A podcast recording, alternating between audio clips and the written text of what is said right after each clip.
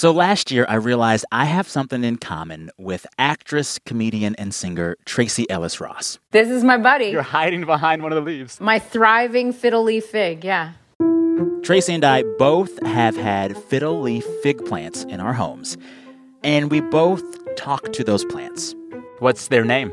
She doesn't have a name, but she is, she has identified herself as female. The other day, she dropped a giant leaf on my head, and it did not look like that leaf was ready to drop off. I think she was just trying to get my attention. I talked with tracee last year, just after the pandemic hit, and we were trying to figure out the weirdness of social distancing and quarantining at home. So during that time, tracee leaned into her friendship with her plant. And she also told me that she was learning a lot about herself during isolation. I can be okay with discomfort. And by the way, people saying that they have been bored during this pandemic, I'm like, who, where, and where do you find that thing called boredom? Because Yeah, I don't know yeah. about you, but there's floors to mop. There's always something to do Come that on, has yeah. to get done. Yeah, you got Um, time to lean, you got time to clean. I'm, hey, there you go. I've never heard that, but I'm with it. I'm snapping Sam. Like, You're listening to It's Been a Minute from NPR. I'm Sam Sanders. And this episode, we're going to revisit a wide ranging conversation that I had with Tracee Ellis Ross last summer. You know, I've been watching Tracy on screen for years. From the sketch comedy show The Lyricist Lounge Show to her sitcom Girlfriends Okay, I don't even know why I'm entertaining advice from you guys. to ABC's Blackish. Oh, God. You should have just told him,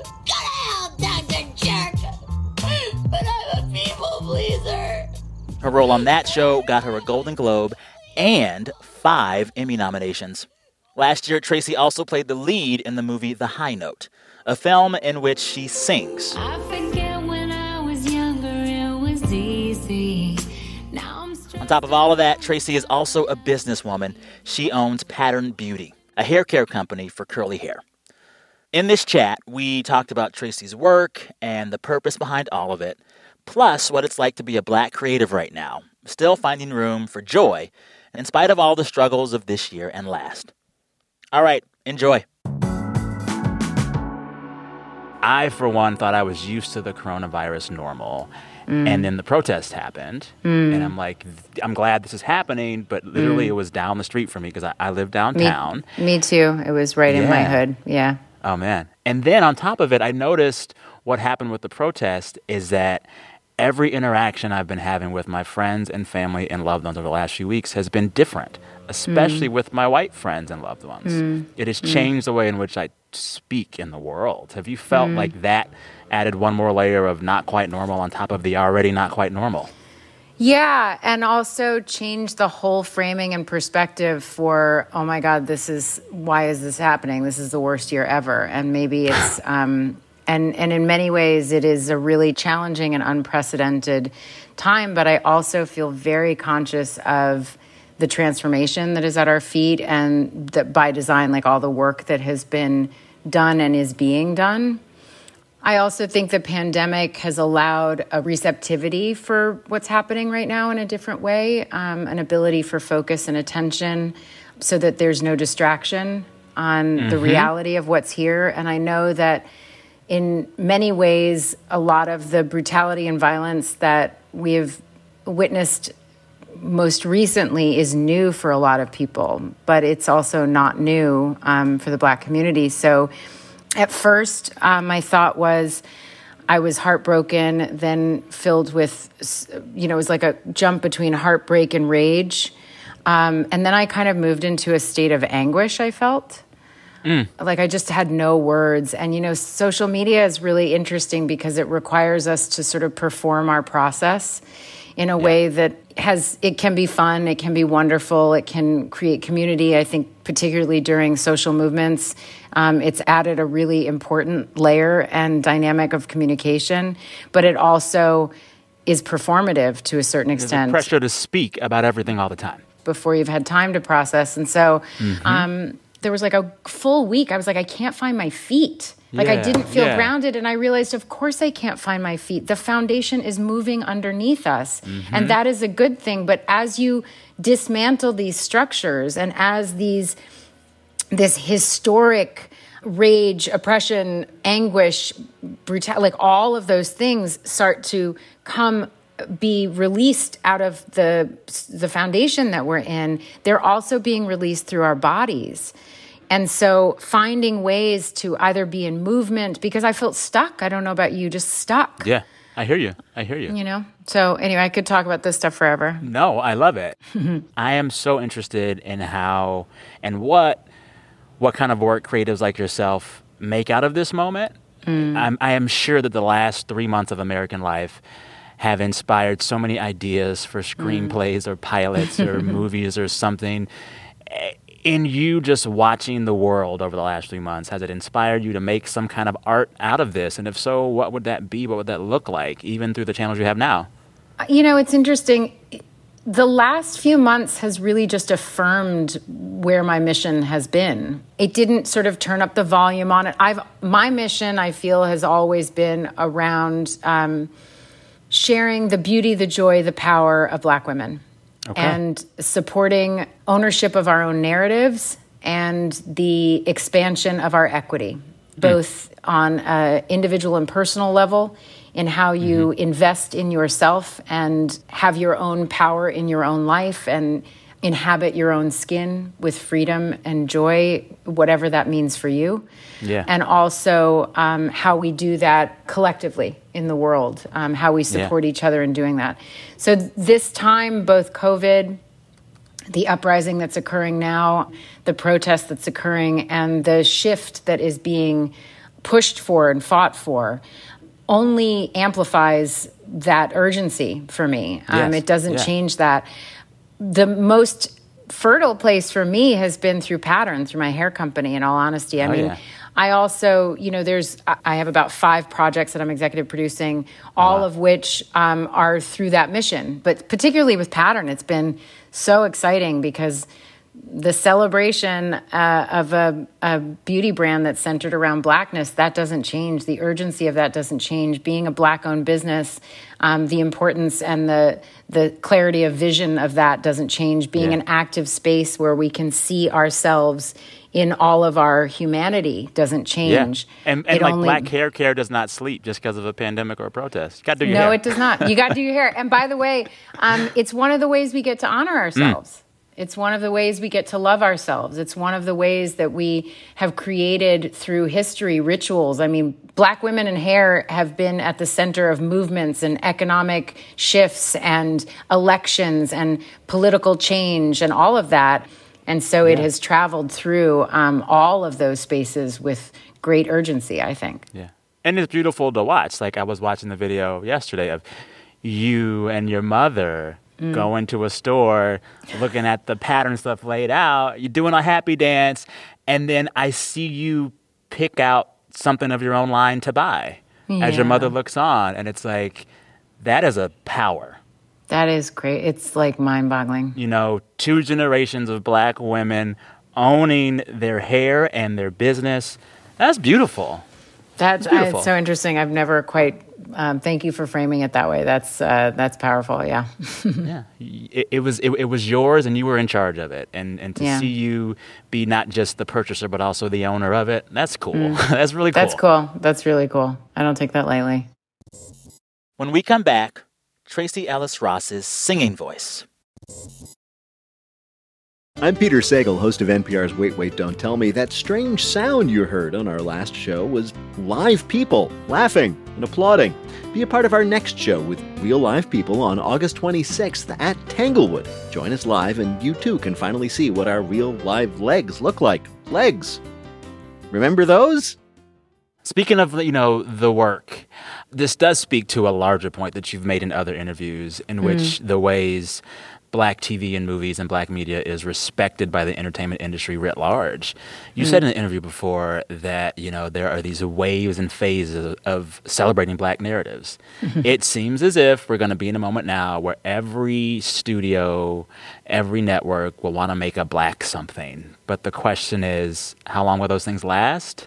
It seems as if, but we don't know that. Yeah, yeah. It seems as if we should have been doing this all along. Like, Yeah. look at our Yeah. world, guys. Look at Uh-huh. what this We've looks been here. like. We've been here. been This here. Is what, by the way, this is the other thing. Um, I always say in terms of hair, I'm like, we've been beautiful forever. Our hair's Yeah. been coming out of our heads like this forever. This is not new. Black girl magic might be a new term, but it's it's an old experience. like Exactly. We've Yeah. been here doing this. Our stories have been interesting. It's the same thing I said, um, and what I meant at the the Golden Globes. Like it might be have been 35 years since a black woman was nominated or won, but it has not been 35 years since a black woman has been the lead in her life. Mm-hmm. That that is that is not new information. We have been. It's lovely to see yourself in that way, but we've been here being incredible forever Yeah. telling our stories, being our stories, being in our lives, running our lives, doing our lives. So that's not new. Um, you know, and, and and and like thinking about how you know this stuff is always there. It's just, do you appreciate it yet? I'm thinking of what you said before about Girlfriends, one of my favorite sitcoms. Y'all were making that show for years, Mm-hmm. Yeah. and you couldn't get on late night, even though the show was no, incredibly sir. popular. No, sir. It's crazy. Is it though? it feels it feels ridiculous and wrong and Yeah. um, and strange to say in in your own space, sort of about yourself. You know, it's easier to say about other people, but yeah, there's moments when you go, huh? Like I'm not joking you. I remember the feedback. I remember it specifically. It was, "We love Tracee. Call us when she gets something." You've been doing something. You've been working for a long time But I mean, I, I was the Yeah. lead on a show at, at that Yeah. moment, a show that Yeah. had been on the air. So Yeah. it was like, huh, what do you need to get? yeah. Do you think it's What- better now? It's different. I don't think we're mm. there, but we can see that we're not there by, by what's happening in our country.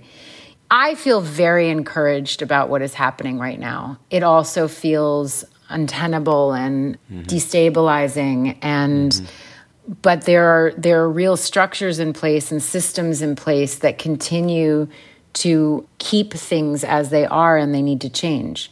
Yep. Yeah. Speaking of things that aren't limiting, um, your movie. Yeah. It was you and a it, it was you and a Mo that I hadn't seen before, but I was into it. You're Let singing. me tell you something. I'm singing. Uh, that that that was an expression of true unbridled like freedom and joy for me. To Yeah. walk through a fear and towards a dream like that Mm-hmm. was uh, really spectacular and fun. And I love that the movie is a feel good movie. There's no like, you know, bad guy. Like I'm the bad Yeah. guy of sorts, but I'm also not a bad guy. Like, you know what I mean? Um, Yeah. Did you know? Let me tell you something, Sam. Let me tell you something that. I. Uh, yeah. Tell me, tell me. Uh, first time uh, recording artist. I uh, was on the charts. I don't know if I'm on the charts now, but I made it to number Oh, 20. Was the last the last I heard. I was 20 on the charts. What? 20. Number you. 20. Yeah. I'm Love giving you snaps. That's you right. can see That's the right. snaps right there. Yes, yes, yes, yes. I forget when I was younger, it was easy. Oh, yeah. And it wasn't just like you made six songs for this movie. You really did. I think it was five. I think it was five. I did. okay. Uh, I, I recorded seven demos, but five completed. Stop. Yeah. Wow. Did they have to sell you on it, or were you like, I'm gonna just do this? No, no, I fought for that part. I I hounded them. I wanted it. Oh, I chased that. Okay, tell me this story. I love this. Um, you know, uh, again, back to girlfriends. As girlfriends finished, I thought the pearly gates of Hollywood were going to open, and me, this lead actress from a sitcom that had been on there for eight years, was just going to be like scripts at my door, ready to go. What are the choices? Where's my big film? Am I going to be in a Marvel movie? What's happening? Talk to me. Tell me where we're going. And Yeah. then it was like, hello, hello. Maybe they don't have my address. Um, anyway, so the career continued and I kept doing the things that I do and being who I am. And then Blackish came along and, you know, we do 24 episodes. It's a single camera show. So we work a good 14 hour day often. It's eight months out of the year. We're four months off from Blackish, but um, it's, you know, it's, you're, it's real busy. It's, It's real consuming. busy. It's Yeah. real on, all consuming. Um, Yeah. You know, this is the joke. You can see me, but the joke of this is what it's like at work. People are like, I know, but you always sit around. There's so much waiting. I was like, not on our show. This is this is me at work. Oh, you need me? oh, oh, oh, yeah, yeah, I'm coming. Oh, now? Like you never get to sit down. Like there's no. Yeah. It's not like you can like answer an email. Like it's Yeah. none of that's yeah. happening. You're on call for 14 You're hours. on probably. call for 14 hours and it's it's moving, it's moving, it's moving. We Yeah. only get 30 minutes for lunch, which by the time you get to your trailer is 20 minutes. Like that's oh, it, you know. Yeah, So yeah. and that's not. It's not that I'm complaining, but I mean it's it's full time. That's you know the what I mean? Yeah, yeah. So by the time hiatus comes around, like what do you want to spend your time doing? Do you want to sleep? Do you want to see your friends and family that you never get to Uh-huh. see? Do you want to run your business? Do you want to, you know what I mean? Like, what do you, like my hair business? Like, what's happening? So I was waiting Yeah. for the right project and I hadn't been offered all these movies. So by the time I got to Blackish, it was like, well, now I bet I want to choose a good one. I don't just want to do any movie. Yeah. You want to Yeah. do a good one. Yeah. You know what I mean? Yeah. Uh-huh. So when this scr- script came by, I was like, "This is I want to do this." Like I've always Okay. wanted to sing. It's been uh, it was a childhood dream that kind of got put on the back burner, consciously, unconsciously. I don't know. It became scarier and scarier the long I longer I waited. I love the fact that this was a story about no matter the age, the phase, the time of your life, it's never too late to go for your dreams. It's never too late to reinvent. It's never too late to keep becoming more of yourself. I love that message. I love that it was a story about two women and their inner lives and not necessarily them trying to find men, and that the story was not about they ride off on the horse with the guy. Mm-hmm. And not fighting over a man either. They weren't fighting over a man. They actually were on parallel paths, both of them, mm-hmm. fighting up against what the world expects of them and who they want to be in the world. Um, mm-hmm. and those things were really interesting to me. Yeah. Let's give a quick plot synopsis for those who haven't watched it. Y'all should Yes. watch it. What's the best way to set it up? Um, you play a pop star. I play sort of a, a, an iconic music star that's had decades of hits, that's at a point in her career when the world wants her to just kind of coast. Um, her record company wants her to coast, but she has more that she wants to do. And then her assistant is um, a young girl who is in awe of her icon boss and wants to really be a music producer, but there's so few uh, female music producers within the industry, which I did not even realize. And so yeah. she's fighting against this idea that everyone thinks she should be getting them coffee um, when she really wants to be a producer. And so on parallel paths, the two of them are kind of finding their way. Yeah, yeah. What I found really interesting, and for me the most powerful scene, is when you and Dakota Johnson's uh, character are having somewhat of a fight after that meeting with the execs. It's like in the bathroom. All right, I get it. I know what you're thinking. I'm a sellout. I get it. That was humiliating. You lay out um, the ways in which, after a certain time, the machine likes to spit women out. In the history of music, only five women over 40 have ever had a number one hit, and only one of them was black. Especially black women, and gets Yeah. over them and gets tired of them. We could pretend that we live in some sort of magical world where, I don't know, let's see, age and race are not a thing. And hearing you give that line in the movie, it was so authentic. But I also thought of all the times in interviews where the first thing they say about you right now is usually a star of Tracee Ellis Ross's age sees their career decline, but not her. I can't tell you how many articles start that way about you. So stupid. I'm glad they note it, but are you tired of that? Are you tired of I, that? I mean, you know what? It's the same thing when people say, like, are you tired of people asking you um, about, you know, are you single? Do you st- or do you want to be single or whatever? And and I feel like it's all, each question, each time it comes, is an opportunity to expand someone's idea of what the world should be, what should be expected of women, of people, of anyone. It's so silly. Everybody has all these ideas, the status quo of, you know, at that, by this age, you're done. By this age, you should be married. By this age, you should have 3.2 kids and a dog and a car in the car park. I mean, like, what is it, 1950? Like, enough already. You know what I mean? I'm like, you should be. uh, Guys don't cry, and girl. I'm like, what are you talking about? Like, it's just, it's so, it's so lazy. It's so lazy, in my Yes.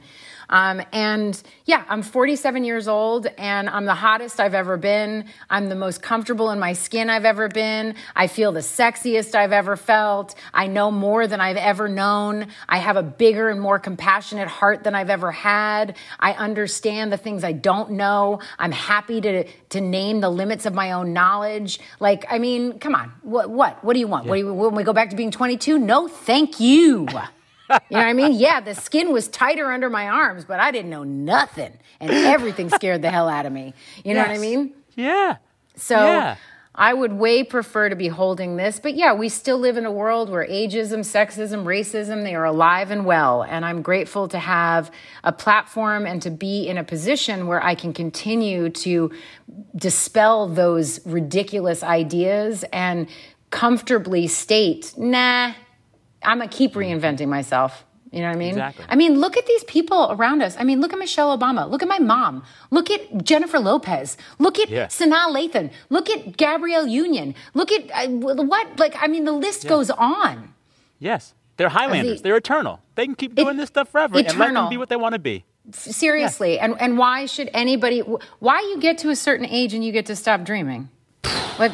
Preach it. what's that about? Preach You know, Preach and it. also, by the way, I've never, you know, I understood how joy was revolutionary. Like people used to always say that. But in this context, right now, what we are in right now, I understand how black joy is revolutionary in the Mm. face of racism. I understand how continuing to dream in the face of racism, in the face of the limitation, in the face of the words like diversity and like all those kinds of things that being your whole self, being your full self, fighting and protesting or pushing and and being awake can still be held alongside of joy, passion, love, connection, softness, that the fullness of our humanity gets to be all of those things. And we don't get we don't have to turn one off in order to make space for another. The same way black people are not a monolithic Yep. group of people we're not all the same.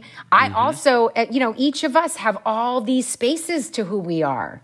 And my job i feel like my sort of mode of operating in life is walking towards wholeness not perfection. Perfection is so boring. After the break, Tracee talks about putting black joy on screen and challenging stereotypes. you are playing, you know, this role in the movie where it is not a stereotypical portrayal of a black Thank you. woman. It is a black woman that we usually see played by like the white diva, Mm. but you get to be the diva and you get to be the one in charge and you get to be the one on stage and it's like all of that should be allowed.